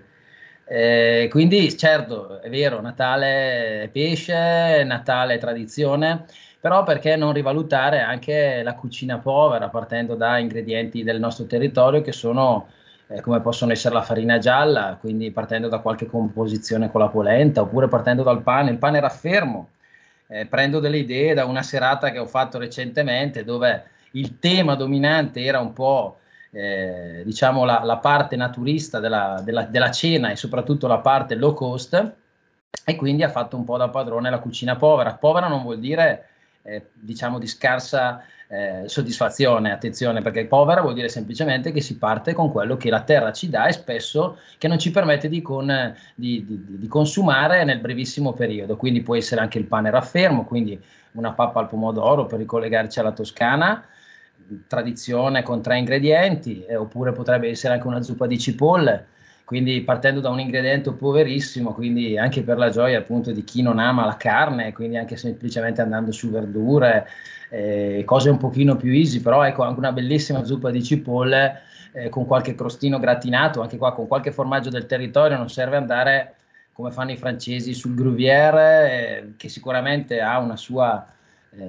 importanza, però possiamo andare con quello che ci dà un po' la nostra terra, il nostro territorio, poi insomma, rivalutando magari tra le varie carni, mi permetterei di dire la carne di maiale, che è quella sicuramente un po' più bistrattata, ma è sicuramente quella che, come si dice, siccome del maiale non si butta via niente, veramente permette di realizzare delle cotture interessanti anche a bassa temperatura, quindi dando una fase gourmet a una carne che tendenzialmente risulta essere molto povera. Ecco, poi se hai qualcosa da chiedermi, dimmi pure, sennò io parlo. Come? Mi piace il ritorno alla tradizione che fa forse anche un po' a pugni con lo stesso Masterchef, perché insomma troppo spesso vediamo in queste trasmissioni anche preparazioni elaborate, complicate, che ci allontanano un attimino dalla nostra tradizione. E sei quasi un pesce fuor d'acqua in questo senso, che però risale e ci porta i valori, quelli che ci piacciono, quelli che dovrebbero piacere anche ai giovani. Forse io, proprio perché ho avuto la fortuna di riuscire ad entrare in una delle cucine più ambite d'Italia e avendo avuto l'opportunità di tastare appunto con mano anche la possibilità di trattare certi ingredienti che probabilmente nella vita, a parte su qualche libro di cucina o navigando su internet, non avrei mai neanche visto. Proprio per questo dico che da questo è bello sicuramente andare su piatti elaborati, ma credo anche che serva una certa capacità e una conoscenza culinaria per capirli certi piatti e certi ingredienti. Spesso ritornare un po' a quelle che sono le preparazioni base ci aiuta anche a capire un po' meglio e ritornare ad avere un po' più quella confidenza con il cibo che un pochino, è vero, con questa deriva gourmet abbiamo un po' perso. Ecco, io amo poi spesso ritrovare un po' quelli che sono i piatti della tradizione, magari rivisitandoli la fantasia, usandola, piuttosto che trovare ingredienti nuovi, un po' strani, esotici, sconosciuti, magari cambiando la forma di questo piatto. Io ricordo un piccolo aneddoto, quando la mia edizione la vinse Valerio Braschi, il più giovane Masterchef d'Italia, un ragazzo talentuosissimo di Sant'Arcangelo di Romagna, diede l'opportunità a tutti noi concorrenti della sua edizione di pubblicare una ricetta decisa da noi sul libro di Masterchef, delle sue ricette. Ecco, io tra le ricette che mi passarono per la mente, alla fine decisi di rivisitare un piatto della tradizione nostra, italiana, ma soprattutto mediterranea, cioè la caprese, il pomodoro, mozzarella di bufala e basilico. Chi non ha mai mangiato una caprese? E io ho rivisitato questa idea mettendola in un risotto, quindi l'ho chiamato la caprese risottata e sono partito da un'idea di un risotto base, ovviamente utilizzando invece del burro l'olio d'oliva e utilizzando il pomodorino, in questo caso il vesuviano, che è più dolce, proprio frullato e usato in mantecatura, e utilizzando poi il basilico per fare un pesto molto neutro di base su cui mettere il risotto, e la mozzarella di bufala abbattuta, o se non si riesce ad abbattere va benissimo congelata in freezer, grattugiata come una granita sopra il risotto.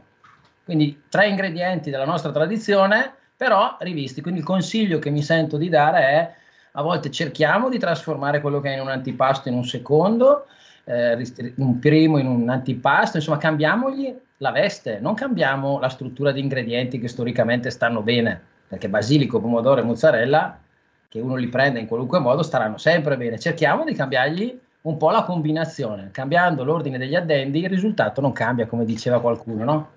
Ma migliora ragazzi, la caprese risottata, questo è il consiglio dello chef Marco Moreschi dalla 6ª edizione di Masterchef. Marco, veramente grazie per questa veloce chiacchierata, diamo l'appuntamento a chi ti vuole conoscere meglio sui tuoi social network, anche perché, come dicevamo, il Marco è uno che ha molta fantasia e quindi propone abbinamenti, cibo, musica e non soltanto, per cui sei da seguire e magari da invitare in qualche evento per avere il personaggio fantasioso. Marco Moreschi, basta scrivere il tuo nome e cognome sui social, trovate, esatto, trovate la pagina Facebook, il profilo Facebook, e lì metto un po' quello che sto riprendendo a fare dopo un anno e mezzo che ha cambiato un po' il mondo della ristorazione, ma sto rimettendomi in pista, quindi con tanti abbinamenti strani anche dal punto di vista culturale, musicale, anche perché è bellissimo creare questa mescolanza di arti diverse, perché come la cucina è un'arte, la musica, la poesia, è bello, questa commistione di arti è bellissima secondo me. Ci piace, allora ti prometto che ci risentiamo nelle prossime settimane per farci nuovamente gli auguri per il nuovo anno, magari con qualche ulteriore idea. Per il momento tanti auguri di buon Natale. Marco Moreschi. Grazie, auguri a tutti, auguri di buon Natale, a presto. Grazie allo chef Marco Moreschi, grazie a tutti voi signori, perché come al solito mentre io parlo siete in tantissimi a commentare, a fare i complimenti a Marco, ma anche a entrare in onda su qualunque altra argomentazione. Signori, tra pochissimo riapriamo le linee allo 0266203529, perché? Perché il bello della nostra radio è il contatto continuo con voi radioascoltatori. Già, per il momento Sammy Varin se ne va, vi lascio con il Qui Parlamento Vanessa Catoi e io torno domani, venerdì, e dove pensavate che andassi? Anche la vigilia di Natale in vostra compagnia. Se ci perdiamo per qualche giorno, buone feste e davvero buon Natale. A domani!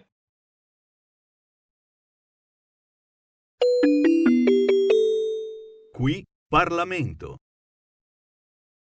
Sì, grazie Presidente. Presidente, onorevoli colleghi, membri del Governo, ci ritroviamo qua oggi a discutere e a votare un provvedimento molto importante, un provvedimento, il Piano Nazionale di Ripresa e Resilienza e delle infiltrazioni mafiose, un provvedimento che traccerà e guiderà il futuro di questo nostro Paese, un provvedimento in cui il Governo, all'interno del quale il Governo si è posto l'obiettivo di affrontare non solo i temi più dirimenti, e quindi le questioni sanitarie, le questioni sociali, le questioni economiche, ma che vuole assumersi la responsabilità finalmente di affrontare e superare i problemi strutturali che per troppi anni hanno attanagliato questo nostro sistema Paese. Problemi strutturali che purtroppo ci accompagnano fin dagli inizi degli anni 90. Problemi strutturali che rallentano la messa a terra degli investimenti del sistema Paese nazionale. Ebbene, vede questo piano italiano che prevede investimenti per 191,5 miliardi di euro finanziati attraverso il dispositivo per la ripresa e la resilienza, lo strumento chiave della Next Generation EU. Ebbene, oggi ci troviamo a cercare di creare le fondamenta per accelerare e semplificare l'attuazione di questo PNRR e con questo provvedimento andiamo a raggiungere gli obiettivi di ulteriori 7 dei 51 target che sono stati prefissati per il nostro obiettivo a livello europeo e per il raggiungimento del target che ci è stato imposto dall'Unione Europea. Ebbene, accelerare, semplificare. Ed è attraverso questo processo di accelerazione e di semplificazione che riscontriamo come il ruolo soprattutto delle regioni, delle autonomie speciali possono essere determinanti in questo percorso virtuoso di raggiungimento di importanti obiettivi, perché laddove l'efficienza la riscontriamo già che può essere utilizzata e messa a disposizione a servizio del sistema Paese per raggiungere tutti gli obiettivi che l'Unione Europea e che questo Paese, che l'Italia si è posto. E vede, Presidente, in questo provvedimento siamo intervenuti in modo trasversale in diversi ambiti. Siamo partiti dall'ambito del turismo per passare all'ambito dell'infrastruttura, all'efficientamento energetico, alla mobilità sostenibile, alla rigenerazione urbana, alla messa in sicurezza e alla valorizzazione del territorio, oltre alla prevenzione delle infiltrazioni mafiose. Ebbene, vorrei concentrarmi soprattutto sulla prima parte inerente alla questione legata al turismo. Vede, grazie al governo Draghi e soprattutto grazie a questo governo abbiamo istituito il Ministero del Turismo. Il nostro ministro Massimo Garavaglia, il nostro collega della Lega, è intervenuto fin da subito per cercare di salvaguardare quello che è una fonte molto importante e determinante per il nostro PIL e per il prodotto interno lordo nazionale, perché vedete, se è vero che il turismo, soprattutto in termini di prodotto interno lordo, per quanto riguarda sia l'indotto diretto che l'indotto indiretto, cubava nei livelli pre-crisi un 13 miliardi di euro, ovviamente al netto dei 7 core e definiti proprio imputabili direttamente al comparto turistico. È anche vero che grazie alle misure messe in atto dal ministro Garavaglia andiamo oggi a votare un provvedimento all'interno del quale abbiamo allocato ben 2,4 miliardi sul quinquennio dal 2022 al 2026 che andranno ad intervenire per sostenere in modo importante un settore fortemente colpito e duramente colpito da questa pandemia. Le principali misure adottate, vorrei ricordarle, all'interno di questo provvedimento, soprattutto per quanto riguarda il tema turismo, sono il Fondo per la ripresa e la resilienza italiana, necessario per consentire soprattutto il finanziamento dei progetti di turismo sostenibile. Le garanzie per il finanziamento nel settore turistico, in particolare vorrei ricordare l'istituzione nell'ambito del Fondo di garanzia delle piccole e medie imprese di una sezione speciale ad hoc dedicata al turismo. Il riconoscimento poi dei crediti d'imposta per le imprese turistiche, la digitalizzazione delle agenzie di viaggio e dei tour operator, oltre all'istituzione di un fondo rotativo imprese per il sostegno alle imprese per la concessione dei contributi per interventi di riqualificazione energetica, sostenibilità ambientale e innovazione digitale. Questo provvedimento rappresenta anche, come dicevo prima, la cornice normativa per l'operatività del pacchetto turismo del Piano Nazionale di Ripresa e Resilienza, che ammonta, come dicevo prima, a 2,4 miliardi di euro. Ebbene, come Lega ci siamo impegnati a migliorare questo testo e soprattutto ci siamo inseriti anche all'interno di questo ambito, nell'ambito del turismo, con degli emendamenti ad hoc. Vorrei citarne alcuni solo a titolo esemplificativo. Ricordo l'emendamento che ha cercato di allargare quelle che sono le misure a sostegno anche dei parchi acquatici e soprattutto anche dei parchi faunistici, che comunque anche questi sono stati gravemente colpiti a seguito delle chiusure imposte dalla pandemia e dai lockdown dell'anno scorso. Oltre a questi abbiamo aumentato il fondo per il turismo grazie a un emendamento della Lega, prima firma della collega Frassini, cercando di intervenire in modo puntuale per cercare di mettere a disposizione maggiori risorse soprattutto a favore di questo importante settore. Per non parlare poi dell'emendamento che ci ha visto tutti coinvolti, tutti i vari gruppi politici, che ringrazio, non solo la Lega, che è quello che ha posto all'interno della ristorazione un fondo ad hoc di 10 milioni di euro per cercare di sostenere soprattutto questo comparto del turismo, che è stato fortemente colpito e danneggiato dalla pandemia. Oltre ad aver poi prorogato al termine del 31 dicembre del 2023 il termine per la delimitazione dei distretti turistici, un altro importante obiettivo che deve essere raggiunto, però dando il tempo a tutti gli operatori economici di organizzarsi e di fare in modo che venga colta realmente questa grande opportunità per il rilancio del settore turistico.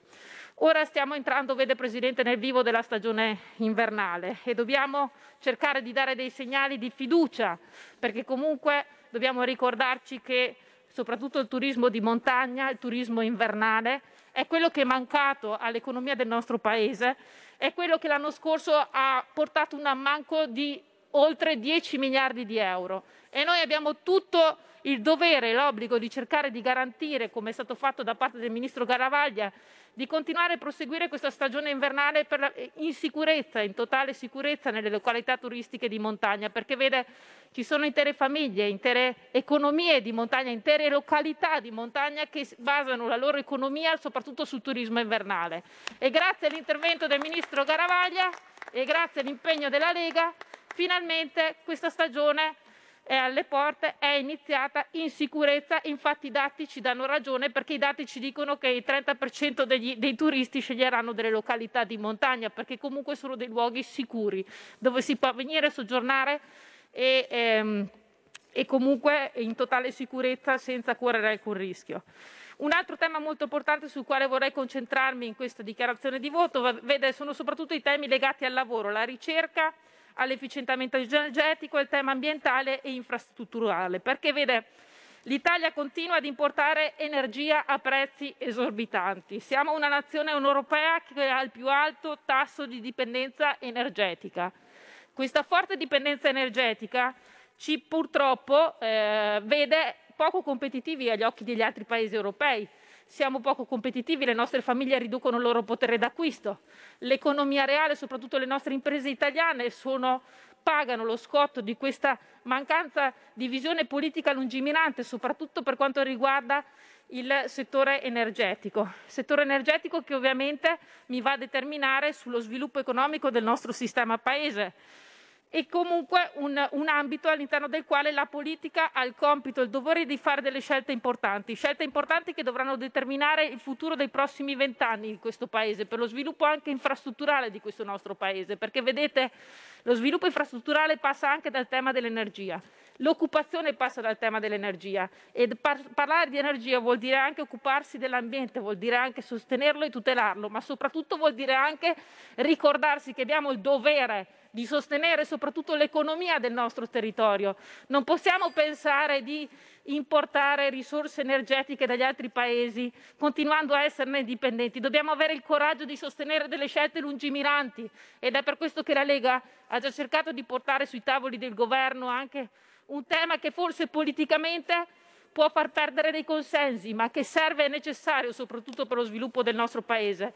È il tema legato all'energia nucleare, il tema legato anche alla sostenibilità energetica di questo nostro Paese, che deve andare di concerto con un mix energetico che deve ritrovarsi sostenibile sul lungo medio periodo, perché vede, di questo dobbiamo parlare, dobbiamo sostenere l'economia, l'infrastruttura e la mobilità, perché più siamo efficienti e più siamo competitivi e soprattutto la competitività passa necessariamente dalla questione energetica. Quindi vede Presidente, qui voglio concludere il mio intervento, spero che questo provvedimento, questo impegno che noi tutti ci siamo assunti, che soprattutto come Lega ci assumiamo ogni giorno, rimanendo in una maggioranza difficile, ma all'interno della quale siamo convinti che possiamo fare bene la nostra parte e soprattutto siamo convinti di riuscire a incidere portando sui tavoli anche dei temi che forse la politica potrebbe ritenere poco convenienti, perché comunque potrebbero essere altamente divisivi, ma lo facciamo con il senso di responsabilità che abbiamo soprattutto nei confronti